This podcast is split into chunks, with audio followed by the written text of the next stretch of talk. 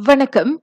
பொருள் மற்றும் சேவை வரி ஜிஎஸ்டியை மீண்டும் அமல்படுத்துவது தொடர்பில் இன்னும் எந்த இறுதி முடிவும் எடுக்கப்படவில்லை. அது இன்னும் ஆய்வு நிலையிலேயே இருப்பதாக பிரதமர் doctor Sri Ismail Sabri Yaakob தெளிவுபடுத்தியிருக்கின்றார்.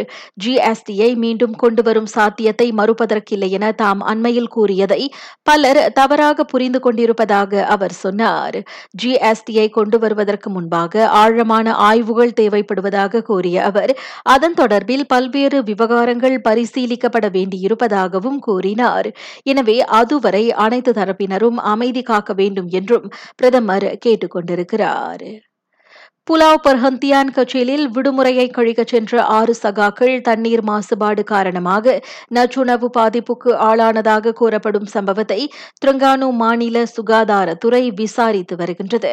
அந்த நச்சுணவு பாதிப்புக்கான உண்மையான காரணத்தை கண்டறிய துல்லிய விசாரணைகள் மேற்கொள்ளப்படும் என அத்துறை தெரிவித்தது. மாசுபட்டதாக கூறப்படும் தண்ணீர் மாதிரியும் சோதனைக்கு எடுக்கப்பட்டிருக்கிறது.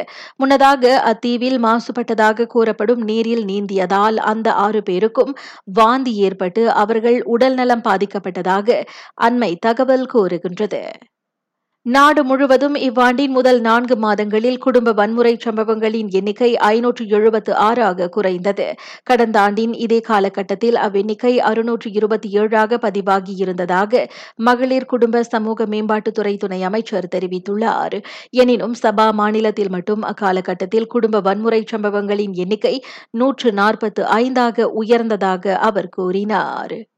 கிலாந்தான் மாச்சாங்கில் ஏழு மாத கர்ப்பிணி ஒருவர் சுட்டுக் கொல்லப்பட்ட சம்பவத்திற்கு பொறாமை காரணமாக இருக்கலாம் என்பதை காவல்துறை மறுக்கவில்லை.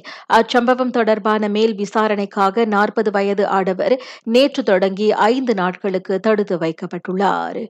நான் சௌரியம்மாள் ராயப்பன் வணக்கம்.